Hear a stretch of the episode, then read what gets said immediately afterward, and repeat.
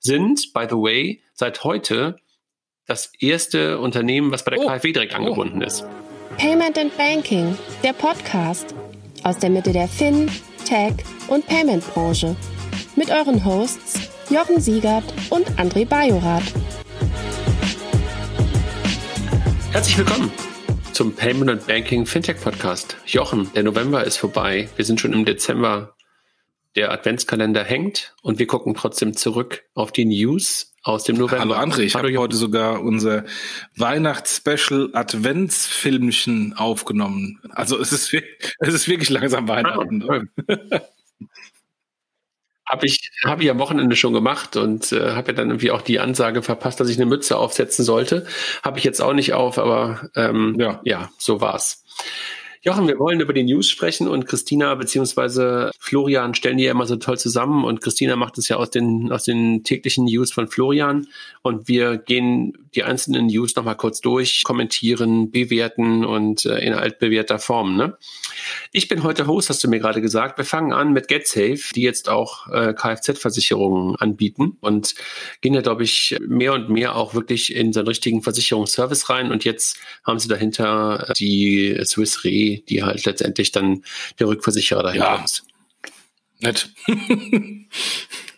Finde ich, jetzt, find ich jetzt nicht so spannend. Versicherung, äh, ja, aber genau, das Thema Insurtech geht weiter und ähm, GetSafe hat ja mal angefangen als, als ein Makler, ne? Und jetzt fangen sie ja, auch an, selber ja. Versicherungen anzubieten. Adyen ist jetzt soweit, dass sie die Girokarte für Händler anbieten. Lange Zeit gab es bei Adyen ja immer nur Maestro, Visa ähm, und alle anderen ähm, Kreditkarten und jetzt auch die Girocard an den eigenen Terminals. Keine Revolution, Revolution. aber einfach eine logische Fortentwicklung. Das heißt, sie werden im, im POS-Bereich immer, wollen sie immer mehr auch die Masse ähm, adressieren und da braucht man, braucht man natürlich die Girocard. Von daher sinnvoll. Ich bin mal gespannt, was die Kollegen von SumUp äh, das gleiche dann machen werden. Also das heißt, was bedeutet das, dass du halt an den Terminals, die von, von Adyen selber aufgestellt werden, sie jetzt selber halt nicht mehr irgendwelche Kooperationspartner brauchen, um das irgendwie abzuwickeln, sondern selber auch Girocard-Netzbetreiber sind, ne? Und ihre eigenen genau, Terminals auch zugelassen Das Letztere ist das Relevantere, dass die Terminals zugelassen sind. Ähm, das heißt, die Terminals sind ähm, größer, teurer, äh, komplexer, aufwendiger, weil die Anforderungen von der Girocard an den Terminals eben höher sind als die Anforderungen von Mastercard und Visa Debit an die Terminals. Deswegen kann ich, weil das so Warum? ist, weil wir halt, weil wir halt äh, in Deutschland immer noch mal eins oben drauflegen. Äh, das, das war schon immer so. Ähm, und, äh, und deswegen ist es ja auch so, dass die vielen Impos-Anbieter, damit sie eben die Terminal-Kosten relativ niedrig halten können, auch die Größe des Terminals so klein halten können, ähm, auf die Girocard verzichten. Gut, so sei es. Dann geht es nochmal weiter in das Thema InsurTech. Haben wir eigentlich schon lange auch keinen richtigen Podcast mehr zu, äh, zu, zu gemacht. Machen wir vielleicht irgendwann nochmal wieder. Die ING Deutschland macht jetzt mit der AXA eine Kooperation. Das heißt, das schöne Wort Bank Assurance kommt hier wieder hoch. Wie schätzt du das ein? Ja, ich weiß nicht, ob es, wenn man es irgendwie 800 Mal wiederholt, ob es beim 800. Mal funktioniert und ob man jetzt Dinge entdeckt, die man vorher, Stichwort äh, Dresdner Bank, Allianz und Co. noch nicht entdeckt hatte. Ich weiß es nicht. Ähm, es macht oder es ergibt natürlich immer Sinn, dass äh, Banken auch äh, Versicherungen mitverkaufen, auf jeden Fall. Ist das jetzt was extrem Neues, Innovatives, ich weiß es nicht. Ich bin ja beim Thema Bank Assurance, das habe ich auch schon mehrfach gesagt, ist ja auch keine, kein Geheimnis, immer auch genauso skeptisch, glaube ich, wie du, weil ich halt immer diesen Alltagscase suche und den Touchpoint suche. Insofern, das ins Banking zu integrieren, kann, glaube ich, schon Sinn machen für den Versicherer, wo der Sinn für die Bank ist. Ja, natürlich irgendwo auch in den Provisionen. Aber trotzdem, also ich habe da auch noch nicht so richtig einen Haken für mich, für mich dran gemacht. Wir gehen weiter. Liquid, ähm, einer von denen damals mal so ein bisschen gestartet als Robo-Advisor, aber eigentlich ein bisschen in einer anderen Ecke. Ne? Also es ist so eher wirklich für den sehr Vermögenden. Nein, nein, nein. Das ist der ähm, Robo-Advisor für den armen Reichen, wie damals Christian Schneider-Sickert sagte. Sag ich doch. Die haben äh, eine Kooperation mit dem Family Office, äh, sind sie äh, mit dem Family Office eingegangen und so hast du jetzt die Möglichkeit über einen über das Family Office Lennartz und Co. selber in Wagniskapitalgeber, also in VCs zu investieren? Das ist auf jeden Fall sinnvoll, äh, insbesondere für den armen Reichen, weil der reiche Reiche äh, wird LP und investiert direkt in VC. Wenn ich mir allerdings mal, und das, das habe ich noch nicht 100% durchschaut, wenn ich mir end-to-end -end mal den Prozess anschaue, wir haben den Fondsmanager im VC, der Carry bekommt und äh, Fondsmanagementgebühr. Wir haben dann, wie heißt das Unternehmen? Äh, Lennartz und Co., die garantiert es auch nicht pro bono machen, die kassieren auch was. Liquid kassiert garantiert auch was. Also der, der arme VC-Manager muss jetzt sehr, sehr viel guten Return generieren, damit dann hinten bei dem Liquid-Anleger was hängen bleibt. Also insofern, äh, wenn ich mir, wenn ich mir den End-to-End mal schaue, da gibt es sehr viele, die erstmal äh, schön die Taschen sich voll machen. Ob es im Sinne des äh, Kapitalanlegers ist, äh, wird sich zeigen. Aber Jochen, was du da, glaube ich, gerade siehst, ist, dass halt ähm, die Frage nach weiteren Assetklassen irgendwo aufgeht, ja, weil irgendwo in der Niedrigzinsphase die Frage ist, wo investierst du dein Kapital? Du kannst teilweise dann möglicherweise als ähm, als armer Reicher dann nicht direkt irgendwo investieren, wirst nicht direkt LP, also suchst du trotzdem eine weitere Assetklassen und hier ist eine weitere aufgemacht worden. Auf jeden also, Fall. Und vor allem das Interessante ist, ähm, ja. jetzt weiß man auch nicht, weil VC ist ja lange nicht VC. Wir wissen ja, dass es sehr sehr viele VCs da draußen gibt, die eben nicht einen guten Return bekommen können und nur ganz wenige äh, herausragende VCs, kann ich denn in die ganz wenigen herausragenden VCs investieren? Haben die es überhaupt nötig, dann äh, über solche Konstrukte hinten dran äh, noch Gelder zu bekommen? Weil die werden wahrscheinlich mit Geldern total geflutet. Gehen wir zum nächsten. Wir haben, ähm, ich glaube, die letzten beiden Male immer schon über Ant Financials gesprochen und über den weltweit größten Börsengang, der anstünde und der jetzt kommen würde und haben das Ganze wunderbar auch immer als, als, als großen, als großes Thema dargestellt. Jetzt ist dieser Börsengang abgesagt. Ja, und ähm, jetzt weiß ich die, äh, die Worte nicht. Es waren irgendwie sieben Worte, wo der ähm, Alibaba-Gründer Jack Ma ähm, die äh, staatliche Aufsicht in, in China kritisiert mit einigen wenigen Worten. Und vermutlich waren das die teuersten Worte, die ein ähm, Satz generiert hat. Das Interessante ist ja, wir hatten ja beim letzten oder vorletzten Mal, ich weiß gar nicht mehr, als wir darüber gesprochen haben, gesagt, dass äh, der, der IPO eben nicht in USA stattfindet, sondern äh, in Hongkong.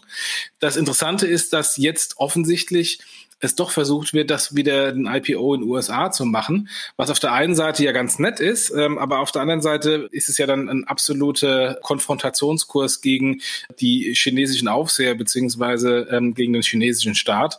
Und äh, wer weiß, wie die dann noch rückschlagen werden, ob sie dann noch andere regulatorische Punkte finden, warum Ant ähm, nicht compliant ist nach dem chinesischen System oder gar Alibaba nicht compliant sein könnte.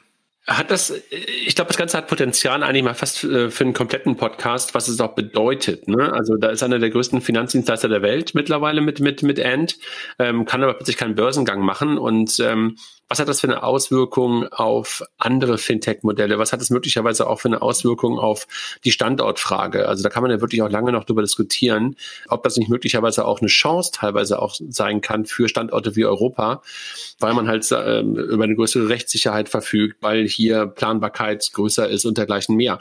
Aber lass uns das jetzt nicht zu lange machen, aber ich glaube, das ist echt ein Thema, was man nicht vernachlässigen also, darf für die Zukunft. Du, du, du tust einen richtiges, richtigen, wichtigen äh, Punkt anbringen mit der Rechtssicherheit, weil wenn ich nach Osten als auch nach Westen schaue, ist es mit der Rechtssicherheit nicht mehr ganz so, ganz so gut. Äh, Im Osten wussten wir das ja in vielen Bereichen ohnehin schon, aber äh, gerade im Westen, äh, man denke an das TikTok-Verbot und das Verbot, dass äh, die chinesischen Smartphone-Hersteller die das Android-Betriebssystem nutzen dürfen.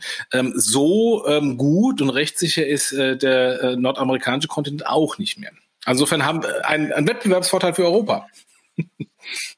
Absolut. Und vielleicht aber, na gut, äh, das auf jeden Fall, das wollte ich gerade damit sagen. Und äh, hoffentlich ändert sich aber das im Westen am 10. Januar dann doch wieder. Das wollen wir hoffen, ja. Ne?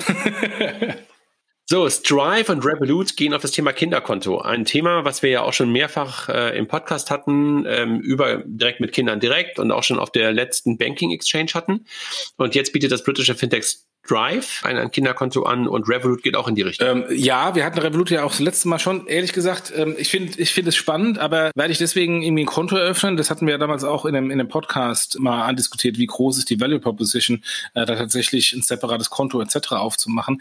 Ich warte ja immer noch drauf, dass ich im Apple-Ökosystem bei iOS äh, unter Apple Pay einfach eine Zweitkarte aufmachen kann äh, mit der Kontrolle der Kinder, genauso wie ich ja auch die Parental Control im iOS-Betriebssystem habe und kontrollieren kann, kann, was die Kinder anschauen, wie lange sie ähm, Bildschirmzeit bekommen etc.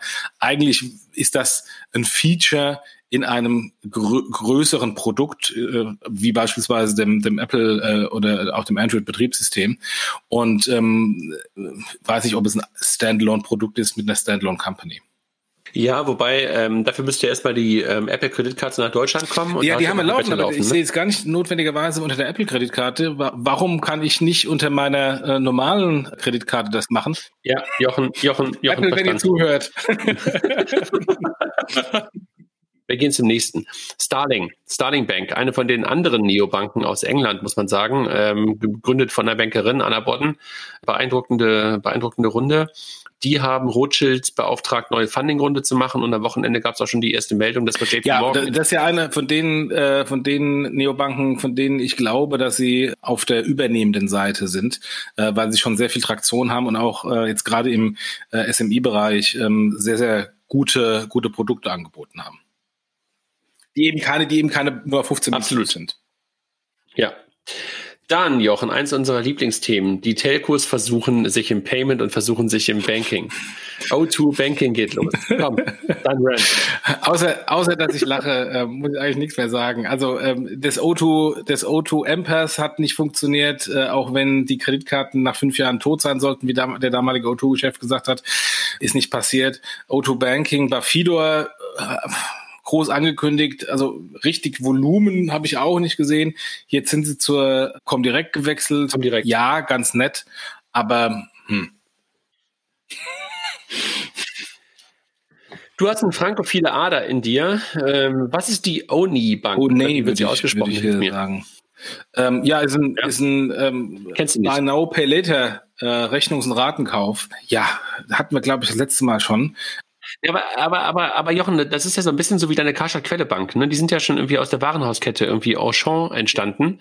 Äh, also jetzt, jetzt bieten sie Buy Now Pay Later an, also etwas Typisches, was aus dem Warenhausversand ähm, kommt. Ähm, let's ja, see what will happen. Ja, ne? Also ich finde das, ich finde es ein interessantes Geschäft und ich finde das immer noch ein sehr, sehr gutes Geschäft und auch ein Geschäft, was nötig ist, um ähm, auch ähm, den Konsum auf der einen Seite anzukurbeln, und anderen auch Konsum zu ermöglichen, was sie sich vielleicht ad hoc nicht ermöglichen könnten. Insofern ähm, wichtiges Geschäft. Nur was ist daran jetzt so innovativ und neu? Also das ist ein Geschäft, was es seit Jahrzehnten gibt. Ja, und trotzdem geht's natürlich gerade immer wieder bei vielen, vielen Sachen irgendwo echt hoch. So, der Brexit kommt.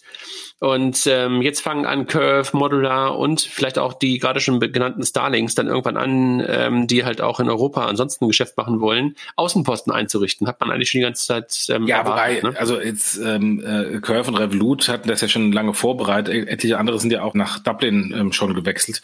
Ähm, also wer, wer jetzt erst aufwacht, äh, dem ist auch nicht mehr zu helfen. Alles klar. So, Finiata befindet sich im Aufwind. Gibt schon eine ganze Zeit, sind dann irgendwo in Polen ein bisschen unterwegs gewesen. Jetzt gab es kürzlich, glaube ich, einen Podcast bei ja. Finance Forward, glaube ich, ne?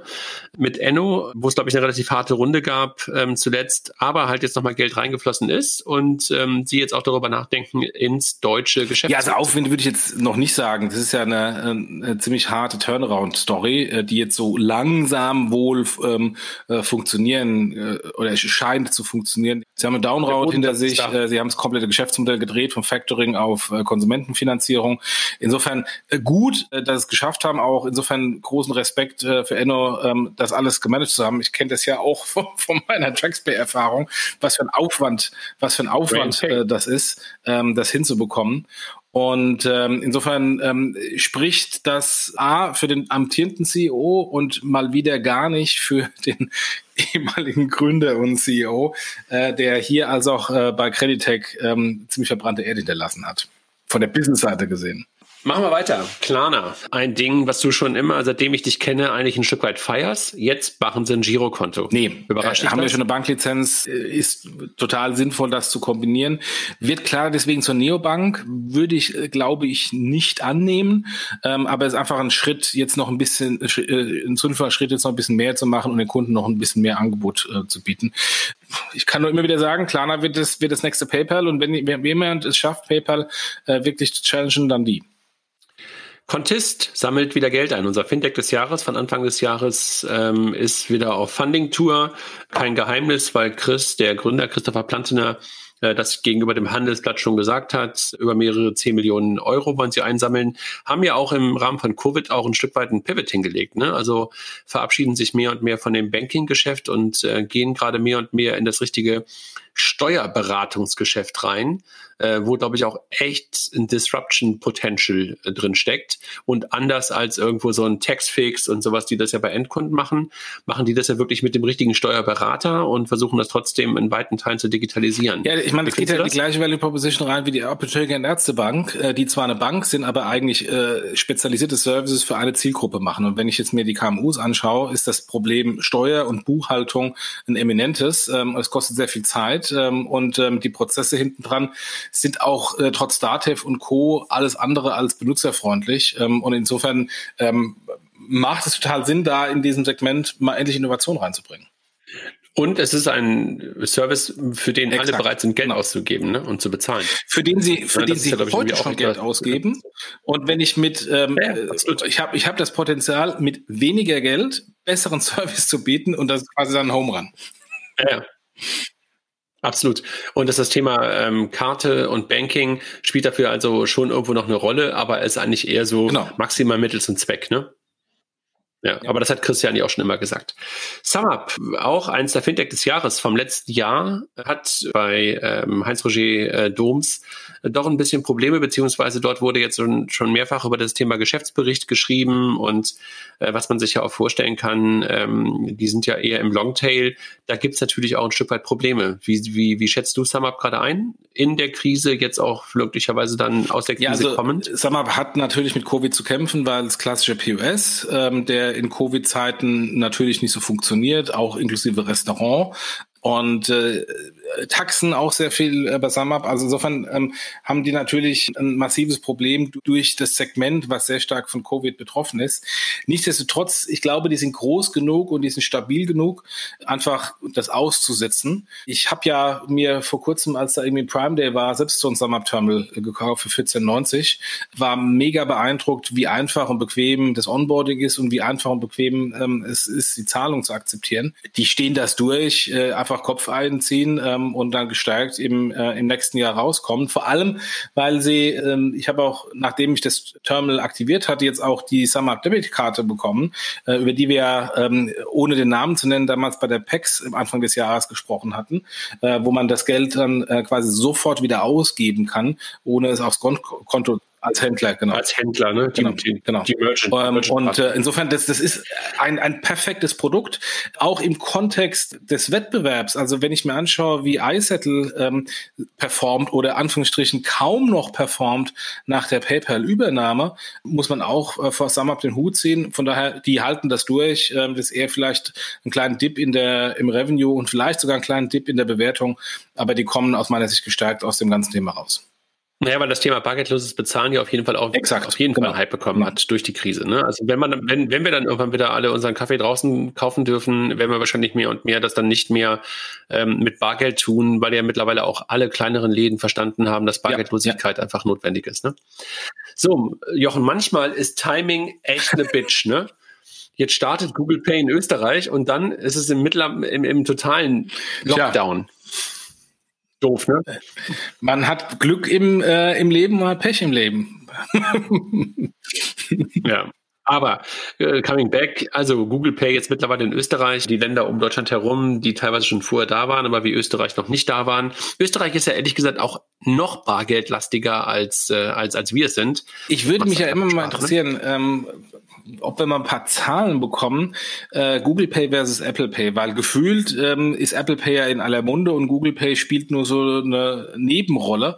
Ist das denn tatsächlich so der Fall? Weil ähm, sonst würden sie diese Expansion, Expansion nicht machen. Also ich kann mir vorstellen, dass das für Google das ganze Thema durchaus schon attraktiv ist, auch wenn, wenn sie immer noch in diesem großen Schatten äh, von Apple stehen. Manchmal ist es ja so, dass die einfach machen und ähm, dann irgendwann merkst du plötzlich, was sie für eine Größe erreicht haben. Und du siehst ja gerade, dass sie ja gerade auch das Thema äh, Banking announced haben in den USA und auch mit einer mit, mit dem Konto rauskommen wollen, gemeinsam mit Partnern. Das äh, deutet ja darauf hin, dass es jetzt irgendwie kein Misserfolg zu sein scheint, ähm, was sie mit Payment als erstes Ja, und äh, Google weiß, Finanzdienstleistung ist wichtig. Äh, da bleiben sie seit Jahren dran, haben ja auch äh, zig Versuche in, in den Sand gesetzt, aber äh, lassen sich nicht davon abschrecken. Und alleine dafür Chapeau. Ja. Das Finib-Ökosystem wächst. Letztes Mal haben wir über ein Unternehmen gesprochen, was raus, äh, was sozusagen äh, nicht gewachsen ist, Yonko. Aber jetzt deine Studentenfinanzierung ähm, ist jetzt Teil des äh, Finib-Ökosystems. Wir kennen die Kollegen von deiner Studentenfinanzierung ganz gut. Disclaimer selber daran beteiligt, also ich jedenfalls, du glaube ich nicht. Man kennt sie aus der Hülle des Löwen und äh, was die halt machen, ist halt äh, Finanzprodukte für die Generation Z und äh, im ersten Schritt halt, äh, wie der Name schon sagt, Studentenfinanzierung zu ermöglichen. Sind, by the way, seit heute das erste Unternehmen, was bei der oh. KfW direkt oh. angebunden ist. Das heißt, du kannst sofort über den Prozess, äh, über deine Studentenfinanzierung äh, bei der KfW deine, dein, dein BAföG beantragen. Ja, also äh, äh ja. Ähm, interessant, interessant, dass, dass ähm, Finlip sich daran beteiligt. Und das, äh, wir haben ja schon äh, in den letzten Podcasts immer wieder darüber gesprochen, äh, dass Finlip sich ähm, anpasst, äh, genauso wie Rocket Internet sich angepasst hat, weg vom von der Incubation und weg von der Gründung und äh, der Suche nach Gründern, die es dann, die dann so ein System hochziehen, hin zum eigentlichen Investor. In dem Fall haben sie es äh, sehr gut gemacht. Äh, jetzt sind sie da reingegangen. Im anderen Fall wie Yonko dann hat es mit dem Investment nicht so funktioniert. Ja, mal, mal schauen in ein paar Jahren unterm Strich, wie es Aber habe ich ja, Genau, haben wir schon letztes Mal drüber gesprochen. So, Stokart, nun auch mit Zahlungsfunktionen in Deutschland. Du alter Rabattjäger, nee. nutzt du eigentlich Stokart? Weil ich nicht? gar nicht so viel Rewards-Programm habe. Ich versuche das alles zu konsolidieren. Ich habe Payback, das geht alles, äh, geht, die Punkte gehen auf Miles More. Und, die, die gehen nicht ins Stokart, genau. Äh, ich habe äh, meine Miles More Karte, äh, da geht's auch in Miles More. Ich habe meine American Express Karte, da geht's in American Express. Und ich habe meine Hotelmeilen äh, von äh, Hotelpunkte von den zwei, drei Hotelprogrammen, wo ich bin. Und das war's eigentlich. Also sonst bin ich bei keinem anderen äh, Rewards-Programm. Die Value Proposition für Stokart ergibt sich für mich nicht. Gut, aber jetzt haben sie halt neben ihren ganzen ähm, Loyalty Cards in der App selber eine virtuelle Debit Mastercard drin. Ich weiß gar nicht, ob man die aufladen muss oder ob die automatisch aufgeladen wird, keine Ahnung. Könnten wir mal Kilian fragen. Und sind damit auch sofort mit ähm, Apple Pay dabei und Android und, und, und ja, Google Pay. Macht, macht total Sinn und die gehen eigentlich den Weg, den ich mir eigentlich auch immer, und das haben wir das letzte Mal auch schon mal diskutiert ähm, oder kurz angerissen, den ich mir eigentlich mehr von Payback erwartet hatte. Also Payback hat ja zwar eine Debit- und Kreditkarte, ähm, aber, oder ich weiß gar nicht, ob sie Debit Debitcard überhaupt noch haben. Aber das ist so nur halb integriert, wenn man, wenn man darüber nachdenkt, wie gut es integriert sein könnte. Aber wir hatten darüber gesprochen, dass das aus geschäftspolitischen Gründen nicht so gewünscht ist. Eine meiner ersten Infografiken, die ich gemacht habe, damals als Payment und Banking losgelaufen ist im Jahre, wann war das denn eigentlich? Ähm, 2011, also fast zehn Jahre her, war über Square und äh, der Wachstum von Square. Und äh, jetzt kommt Square, nachdem es in den USA und ähm, in Kanada ja wirklich groß geworden ist, langsam aber sicher über den Teich. Sie haben schon mal versucht. Glaubst du, dass sie wirklich über den Teich kommen? Es ist eigentlich fast zu spät. Also der, der MPOS-Markt hat, also letztendlich Square hat den MPOS-Markt ja erfunden in den USA. Und äh, die vorhin schon erwähnten SumUps und die Pay11s und die iSettles und die äh, StreetPays und wie sie alle heißen und bis hin zu großen äh, äh POS-Netzbetreibern äh, und Terminalherstellern, die alle MPOS-Terminals gemacht haben, waren ja alle lange, lange, lange vor Stripe hier, haben sich alle konsolidiert und ähm, haben ja in diesem Segment äh, KMU jetzt schon ähm, wahnsinnige Pflöcke eingesetzt. Kann Square jetzt quasi organisch in dem, in dem Segment in Europa nochmal Fuß fassen? Sehe ich nicht. Machen sie genau. aber auch nicht, sondern sie investieren gerade. Ne? Sie investieren gerade in, in Satispay und, und haben halt auch was gekauft, eine P2P-App, weil sie sind ja mittlerweile auch mehr. Ne? Sie sind ja mittlerweile wirklich fast eine äh, Banking-App. Jetzt ähm, willst, ne? haben wir ja gerade nochmal äh, über SumUp gesprochen. Die gibt's ja noch am Markt. SumUp ist ja immer noch selbstständig und, und auch ein relativ äh, großer und ähm, angesehener Player. Ich könnte mir vorstellen, dass Quer ähm, eine SumUp übernimmt und dann links und rechts noch ein paar Services macht und dann das ähm, Square-Modell so besser nach, nach Europa bringt. Aber wie gesagt, das ist nicht das erste Mal. Äh, die haben ja irgendwie Anfang der 2010er Jahre schon mal den Weg nach Europa zumindest gegangen, haben dann aber relativ schnell ihre Niederlassung in London wieder zugemacht. Stripe geht gerade wieder ins Funding und äh, hat eine Neubewertung ähm, aufgerufen, die so zwischen 70 und 100 Milliarden liegen soll mir fehlen die Worte. Eine sensationelle Company, wirklich sensationell. Aber angesichts der Bewertung, mir fehlen die Worte. Aber ich frage mich, was wollen die denn, was wollen, wann wollen die denn mal an, Börsen, an die Börse gehen, äh, wenn sie jetzt schon Pre-Börse schon solche Bewertungen erzielen können? Das ist unglaublich. Aber ein sehr, sehr gutes Unternehmen. Sehr gut gefühltes Unternehmen. Und, ähm, wo man einfach nur sagen muss, da, da gibt es ein Mantra in der Firma, Developer First. Ne? Also es ist echt eine API-Company und die haben sich halt immer wirklich auf Developer gestürzt und haben es so einfach wie möglich gemacht, ihr Produkt zu integrieren, hat bei denen wirklich komplett zum Erfolg geführt. Ne? Also neben, neben Twilio, die das ja in dem Bereich Telcos ein Stück weit gemacht haben, ist Drive, glaube ich, echt mit Abstand ähm, das beste Beispiel dafür. Jochen, dein Ex-Arbeitgeber TraxPay partnert jetzt mit der KfW IPEX Bank, ähm, KfW heute schon das zweite Mal genannt. Ja, heißt? eine weitere Bank, äh, die die TraxPay-Lösung an die Unternehmen vertreibt, ist fast ein Idealpartner aus Sicht von TraxPay, weil äh, die IPEX mit fast allen deutschen, wenn nicht sogar allen deutschen Unternehmen verbunden ist, hinten dran als äh, Kapitalgeber oder Kreditgeber, nicht Kapitalgeber, Kreditgeber. Und insofern auch ein Kundenzugang TraxPay ermöglicht, ähm, wie es wie es perfekt für den deutschen Markt fast nicht geht. insofern da verspricht verspricht sich das Team sehr viel von. Ich war am Anfang bei den Gesprächen noch involviert, weil die startete ja nicht erst letzte Woche. Und äh, insofern bin ich sehr froh, ähm, dass das dann jetzt auch in trockenen Tüchern ist. Und ich schaue mal, wie dann der gemeinsame Erfolg sich einstellt. Alles klar. Dann haben wir das Thema ESG jetzt irgendwie langsam aber sicher auch ankommend in der, oder also Nachhaltigkeit, lass mich das so sagen, auch im, im Retail-Markt. Tomorrow macht es in Deutschland schon. Die eine oder andere Bank denkt auch gerade darüber nach. Und jetzt kommt ein deutsch-finnisches Startup. Habe ich auch noch nie gehört, ein deutsch-finnisches Startup, wenn ich gerade darüber nachdenke. Cooler Future. Und ähm, was die halt machen, die sagen halt, ich gucke mir das Kundenkonto von dir an und gebe dir deinen ökologischen Fußabdruck. Und ähm, dann kannst du halt auf Basis dessen in nachhaltige Fonds investieren. Wie findest du es?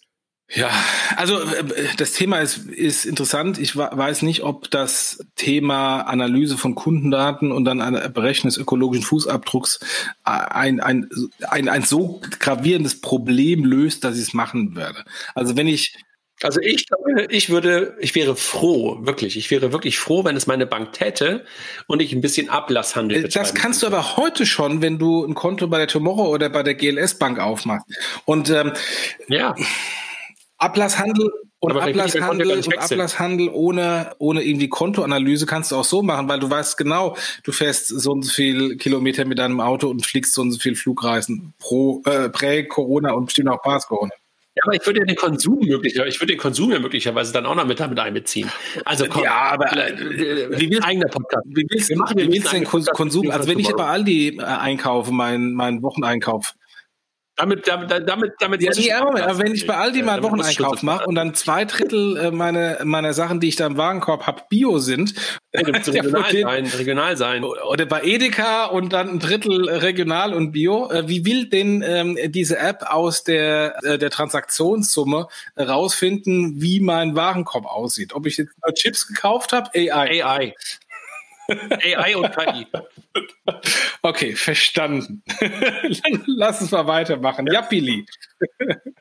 Yapili ist in Deutschland angekommen. Also Yapili, ein Anbieter von Banking APIs mit einem alten Kollegen, alten lieben Kollegen von mir, Chris Scheuermann als äh, als als Deutschland äh, Verantwortlichen, sind in Deutschland was macht angekommen. Yapili? Ja, im Grunde genommen das gleiche, was wir früher bei Figo auch gemacht haben, was Findip Connect äh, in Teilen ja auch noch macht, also Konnektivität, Banking API. Gibt es ja mittlerweile eine ganze Menge aus Europa, die, ähm, die meinen, den deutschen Markt jetzt auch nochmal aus Europa heraus ähm, angehen zu können, Hat zu müssen, zu wollen. mal jetzt ein, ein europäischer Marktführer herauskristallisiert oder ist da auch noch ein sehr, sehr fragmentierter Wert? Du hast unseren Podcast mit, mit, mit Cornelia nicht gehört, ne? Zum Thema Doch, den habe ich gehört. PS2. Den habe ich gehört. Echt? Da haben wir darüber gesprochen. Wieder Hast du das vergessen. irgendwie verschlafen? Nein, hat sich noch nicht herauskristallisiert. Satispay haben wir gerade schon drüber gesprochen, strotzt vor Geld, wie Christina oder Florian so, so, so, so nett schrieb, ist halt ähm, ein italienischer Anbieter von Mobile Payment und äh, QR-Code basiert. Ne? Und ich erinnere mich daran, dass der eine oder andere mir das mal so vor, vor ein paar Monaten erzählte. Da gab es eine, da gab's eine äh, Early Stage ähm, Investment Runde und ich sagte so, hä? Warum soll ich ein QR-Code-Payment irgendwie machen? Aber jetzt haben halt äh, Square und äh, Tencent investiert und das ist ja nun mal echt schon ein kleiner Ritterschlag. Ne? Absolut. Äh, ich, ich weiß immer noch nicht, warum man da 68 Millionen reingeben muss. Was die Secret Source von genau diesem äh, Mobile Payment QR-Code basierten Verfahren ist, weiß ich nicht. Aber äh, das sind ja, das sind ja Leute drin, äh, die sich sehr gut auskennen. Da geht man davon aus, dass sie eine gute Due Diligence gemacht haben und was vielleicht was sehen, was ich nicht sehe. Apropos QR-Code, ich habe heute mein, meine GEZ-Gebührrechnung bekommen. Ich lasse das ja genau, ich lasse es ja nicht drauf. abbuchen, sondern äh, lass mir immer eine Rechnung schicken. Da war heute das erste Mal ein QR-Code drauf. Ich wollte nämlich mit äh, meiner meiner Banking-App ähm, das Fotoüberweisungsding äh, machen und die Banking-App erkannte sofort, dass da QR-Code ist und hat es vorher schon ausgefüllt. Also so langsam kommt es mit dem QR-Code, ähm, aber ähm, das ist Commodity und ich weiß nicht, wie man da auf so eine Bewertung kommen kann. Aber vielleicht bin ich auch einfach nur ein kleiner dummer Junge. Gut, alles klar. So, dann lass uns über die Personalien noch sprechen, die wir, die, die wir noch haben. Äh, mein alter Arbeitgeber, mein alter lieber Freund Bernd verlässt die Starfinanz. Ich hätte es eigentlich nicht gedacht, dass er das nochmal irgendwann tut, bevor er in die Rente geht, aber er macht es. Bernd verlässt die Starfinanz und die Starfinanz bekommt Nachfolger mit Jochen Ballas, schon lange in der Starfinanz. Der ist dabei und Christian Kastner geht auch und ähm, dafür, kennt, äh, dafür ja. geht ähm, ja. Jens Rieken und dann gemeinsam noch mit Martin Tobies, den kenne ich nicht, in den, in den, in den Vorstand, in die Geschäftsführung. Kongratulationen zu den, an die drei. Also dickes Brett, ähm, großes ja, Erbe. Groß, ne? Also ja. Bernd zu folgen, ist, glaube ich, echt eine kleine, kleine Herausforderung. Also man kann natürlich viele Sachen auch besser machen, wie eher so Struktur und so, aber wahrscheinlich äh, dass die, die, die Lebensart und äh, mit Menschen umzugehen, ähm, sowohl intern wie extern, da muss man schon irgendwie echt für geboren sein, so wie, wie er das gemacht hat. Also ich habe ja auch wirklich lange, lange, lange und hier sehr gerne klar, was er dem, demnächst macht? Achso, er äh, macht erstmal Beratung und Urlaub. Ich glaube, der wird irgendwann dann auch mal wieder vor die Tür gesetzt zu Hause, da wo er jetzt ist, weil äh, der ja, ist ja klar. mal gependelt über die letzten Jahrzehnte fast schon. Und mal gucken, wie lange man sich da gegenseitig aushält. Ja gut, aber ich glaube, der harte, harte Kennenlernen war jetzt während des Corona-Lockdowns. Insofern, das hat ja auch viele ja, Ehen äh, mal nochmal auf die Probe gestellt, nach dem Motto, jetzt ist der oder die die ganze Zeit immer da. Ja, was, was, was, was jetzt gerade ein bisschen untergegangen ist, dass der zweite Geschäftsführer äh, bei der Star Finance, der, der Christian Kastner, auch geht. Also ist ja auch echt äh, mal äh, interessant, ne? dass ein Doppel, dass beide auf einen, auf einen Schlag gehen. Und in der Sparkassenfinanzgruppe geht ja zeitgleich auch noch der, der Theo Brockhoff, also bei der FI. Also es ist schon echt eine, fast schon ein Ära, Ende ja. einer Ära, einer Doppel-Ära. Ja? ja, mal gucken. Also wir drücken die Daumen den Nachfolgern. So, dann haben wir nochmal Quanto, Philipp Pohlmann, ähm, den wir auch schon im Podcast hatten und den wir auch schon, oder im AMA, glaube ich, hatten. Der und Bex. auch auf der letzten nee, Bex. Transaction. Ja, ja, ja. Auf der Bex, auf der Bex hatten, stimmt. Äh, der verlässt Quanto, macht was eigenes ähm, und sie haben mit Torben Rabe einen neuen äh, Country Manager eingestellt. Und wir haben äh, bei EPI einen neuen CEO, nachdem der ursprüngliche Plan war, jemanden zu holen, der früher bei Worldline. Ja, Nikolas Huss, CEO war. von Visa Nicolas und dann CEO von ja. Genico. Das muss ja ein, eine, eine filmreife Aufsichtsratssitzung gewesen sein, wenn man äh, dem Kollegen Doms von der Finanzszene glaubt. Ähm, oder das virtuell auf jeden Fall eine filmreife, eine filmreife, eine filmreife Abgang. Und äh, jetzt äh, ist die Martina Weimert, die ist Partnerin von Oliver Weimann, CEO. Ist das jetzt eine Interimlösung oder nicht eine Interimlösung? Weil so wie ich teilweise aus der Presse lese, scheint es doch keine Interimlösung zu sein. Oder weiß man das noch nicht so genau? Also es ist ja auf jeden Fall erstmal eine Interims Company, die EP-Gesellschaft, die jetzt gegründet worden ist, ähm, die ja erstmal eine, eine, ein gewisses Ziel erreichen soll. Und äh, ich gehe davon aus, dass sie jedenfalls äh, diese Interimsphase der Company auf jeden Fall dauerhaft vorsteht, also Frau Weimert. Und ob sie dann auch nachher in der dann zu gründenden finalen Gesellschaft auch die CEO sein wird, als Beraterin jetzt auch, glaube ich, nicht unbedingt unmöglich, mal eine Zeit lang rauszugehen, dann möglicherweise trotzdem nachher zurückzukehren äh, zu Oliver Das Wyman. stimmt. Äh, ich war nur, ich war nur überrascht, dass Oliver Wyman offiziell äh, ihr gratuliert hat, als hätte sie jetzt quasi das Unternehmen richtig verlassen. Wird sie, glaube ich, auch, ehrlich gesagt. Wird sie, glaube ich, auch. Aber vielleicht hat sie einfach auch die Möglichkeit, zurückzukehren. Das kann ich nicht sagen. Was man noch sagen muss, ähm, Joachim Schmalzel, DSGV, also Sparkassenfinanzgruppe, ist der Chef des Aufsichtsrats. Und die Firma selber sitzt dann in Brüssel, wie so häufig bei, bei europäischen Unternehmen. Ne? Und ähm, da wird sie sitzen und Schmalzel Aufsichtsratsvorsitzender. Und Frau, Weim, äh, Frau, Frau Weimert, auch eine Deutsche übrigens, die aber seit Jahren in Paris wohnt. Eine alte Kollegin von uns, Jochen. Ach so, echt? Das wusste ich gar nicht. Ah, okay. Ich bin ja in dem Kontext, mich stören da zwei Sachen. Erste Sache, auch wenn sie lange schon in Paris ist, ist wir haben jetzt eine Anführungsstrichen deutsche Doppelspitze. Ich kann mir nicht vorstellen, dass eine deutsche Doppelspitze da lange Bestand hat. Siehe Airbus, wo sowas immer ausgetauscht wird. Der eine ist CEO und der andere ist dann Aufsichtsrat von der Nationalität. Mal gucken. Was mich auf der anderen Seite massiv stört, ist, dass ähm, das ganze Thema EPI im Moment von Leuten gepusht wird, die sowas noch nie in dem Leben selbst groß gemacht haben. Und äh, es gibt so viele, es gibt so viele Leute, die im Digital Payment aktiv waren in der Vergangenheit und da äh, siehe sofort, siehe Klarna, siehe PayPal aus verschiedenen europäischen Ländern, siehe Twint letzte Woche aus verschiedenen europäischen Ländern äh, den harten Weg einer Skalierung einer Payment-Lösung schon mitgemacht haben.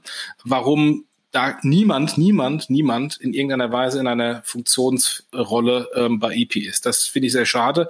Und mal gucken, wie das dann in dem Kontext geht, dass Lobbyfunktionäre und Berater Themen vorantreiben. Wir können ja mal versuchen, ob Frau Weimert mal zu uns kommen möchte und dann können wir mal mit ihr darüber sprechen, wie sie das Ganze jetzt ich gestalten. Ich erinnere immer noch an das Thema PayPal, äh, was ja auch von sehr vielen Ex-Beratern getrieben wurde. Allerdings, du meinst, glaube ich, PayPal Europa PayPal, ist von sehr, sehr vielen Ex-Beratern hochgezogen okay. worden. Ex-McKinsey, Ex-Bain, Ex-BCG, die aber alle schon Erfahrung in der Praxis hatten, inklusive Bernd Bellm, der auf der Ebay-Seite äh, sehr erfolgreich war. Von daher, mh, hm, mal gucken. Jochen, das war's für diese Woche. Wir haben wieder wieder nur 40 Minuten. Der Frank wird sich darüber beschweren, dass wir zu kurz waren. Du hast gedacht, wir hätten zu viel Content, aber ich habe uns, wie du gemerkt hast, ja. heute durchgeprügelt. willst du, willst du schnell zum Glühwein zurück, oder was? Nee, nee, nee, nee. Machen wir noch den Dezember, machen wir dann Anfang Januar genau. wahrscheinlich. Dann war es das, dann war es das für dieses Jahr und wir wünschen euch allen ein frohes Weihnachtsfest, ein anderes Weihnachtsfest, als wir wahrscheinlich irgendwie sonst gewohnt sind. Einen guten Rutsch und danke, dass ihr uns immer zugehört habt. Wir haben dieses Format ja nicht dieses Jahr wieder ins Leben gerufen, ne? Nee, Oder haben wir das letztes Jahr schon wieder angefangen? Ja. Und vor allem vielen Dank an die liebe Christina Casalla, die überhaupt uns äh, die Vorarbeit macht. Es nimmt uns sehr viel Zeit ab. Ja, wir können es schon machen, aber machen. dann hätten wir. wir würden es nicht machen. Du bist im Konjunktiv und ich sage, ich glaube, wir werden es nicht machen. Jochen, es war mir Mach's eine Freude. Tschüss. Tschüss.